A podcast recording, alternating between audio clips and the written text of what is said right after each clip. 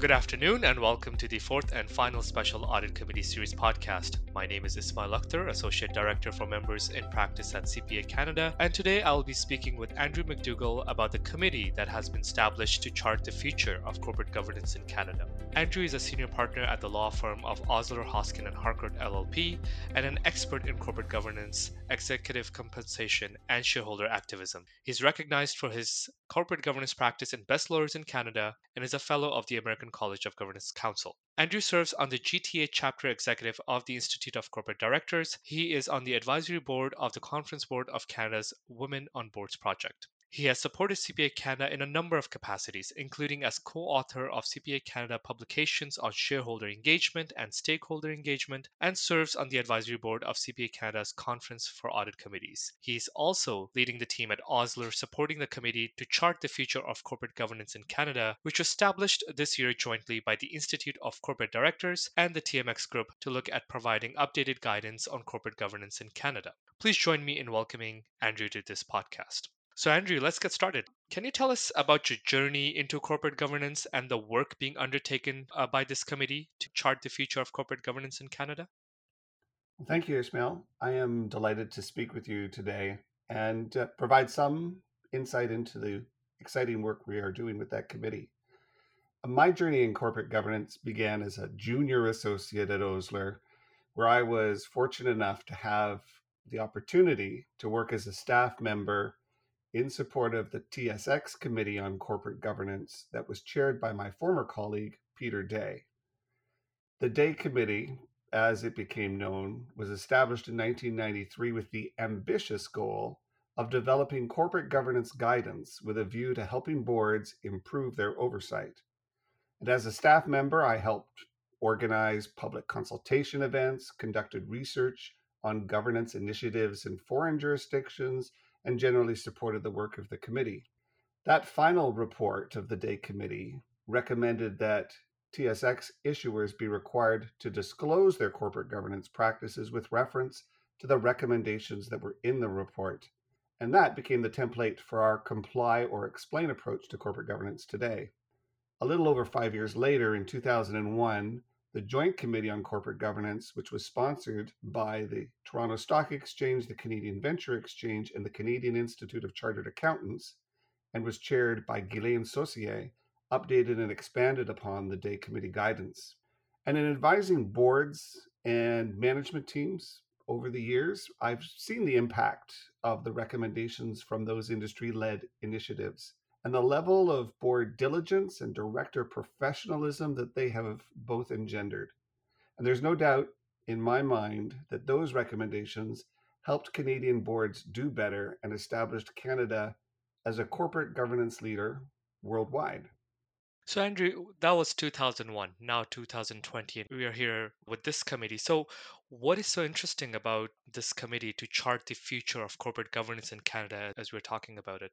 So, you know, I, as you pointed out, it's been a very long time. We're well overdue for an industry led review of corporate governance. I mean, over a quarter century since the Dey Committee report and, and almost 20 years since the Saucier Committee report. And there's been a lot of change over that period of time. The institutional investor community has grown dramatically. It was largely in its infancy back in, in 1993 uh, well recognized names like the Canada Pension Plan Investment Board, the Public Sector Pension Investment Board, the British Columbia Investment Management Corporation, and the Alberta Investment Management Corporation.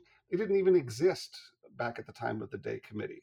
And social media didn't exist. The first text message was just sent in 1992. Google didn't exist. It wasn't even launched until 1998.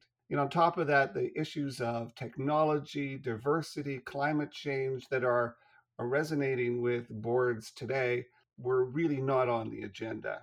When the Dey Committee was formed in 1993, Canada was just exiting a prolonged economic contraction with many large corporate insolvencies, and confidence in the capital markets and the leadership of corporate Canada was at a historic low point. And the Dey Committee hoped to rebuild that confidence and increase investment in capital markets and in Canada But the market for capital today is much more complicated, with private investment, including private equity investment by institutional investors, providing an alternative to going public, and sometimes a preferred alternative compared to accessing our capital markets. And boards and investors today are applying a wider lens to their analysis.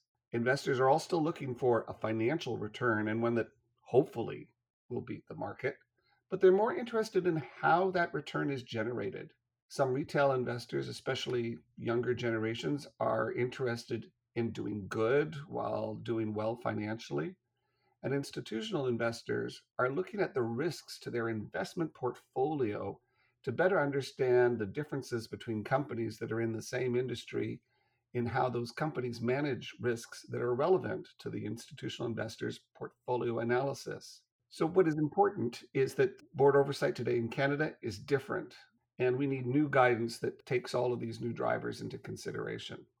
I mean, absolutely, I would agree with you that things have changed a little bit since 1993. absolutely. But one thing you mentioned is that this initiative is industry led. Why is that important?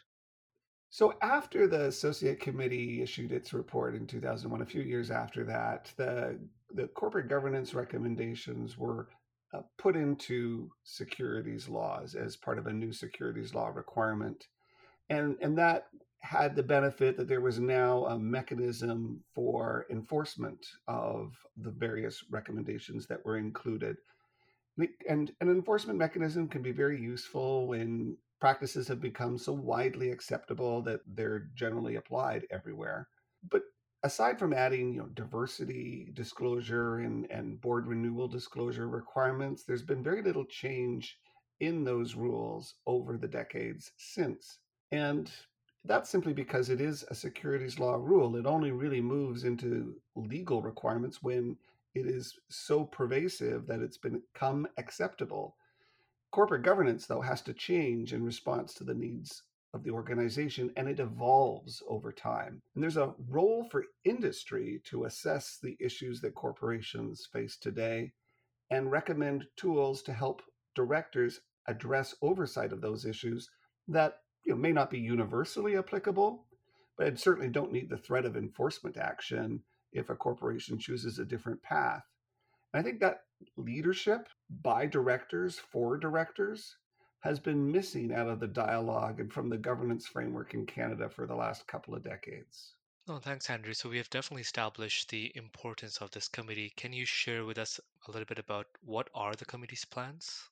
Absolutely. So the committee was launched in October, and the co chairs of the committee are Rahul Bhardwaj, the president and CEO of the Institute of Corporate Directors, and Cheryl Graden, the senior VP, Global Head of Legal, Enterprise Risk Management, Government Relations, and Corporate Secretary of the TMX Group. And there are 11 leading directors serving as committee members who represent a broad cross section of industries and geographies, as well as diversity by gender, race, and age. So the, the committee has already started its work within an initial consultation process with experts from groups and organizations that have an interest in the governance of Canadian corporations, both from within the country as well as internationally. These stakeholder roundtables were held to gather perspectives on the direction corporate governance should take. And leveraging the results of these roundtables, plus research into international practice, and the experiences and common sense of the leading directors who comprise the committee, a report with guidance and recommendations for Canadian corporations is being prepared, and a draft of that report is expected to be issued at some point during the winter for public comment. Following receipt of the comments, the committee is expected to release a final report in 2021. Certain of the recommendations of the final report are expected to be incorporated into a comply or explain disclosure requirement from the TMX group. So, Andrew, for our listeners here, you know, especially those that may be participants at the conference for audit committees, why is the work of this committee uh, relevant to them? Many of the areas of investigation, not surprisingly, align with the topics that are being discussed at this conference. So, for example, one of the sessions at the conference is on non financial disclosure. and disclosure of environmental and social matters is an important element of corporate governance that has never been looked at previously in Canada, uh, but is of great interest to investors uh, as well as other stakeholders that have an interest in the corporation. Human capital clearly is a is a fundamental uh, issue for Canada these days, as we're we're all isolated and, and still trying to work out how we're going to operate. Again, another topic that the committee is looking at, and of course, diversity goes with that, and is another session as well as stakeholder activism and risk management. All of these are, are areas that are top of mind for directors and are top of mind for the committee. And you know, the committee's work will not have all the answers to the questions that directors and attendees at the conference will be asking, but the report will provide some authoritative guidance from leading directors that should help boards focus on the issues that matter to their organization and should provide some guideposts that will help boards address those issues.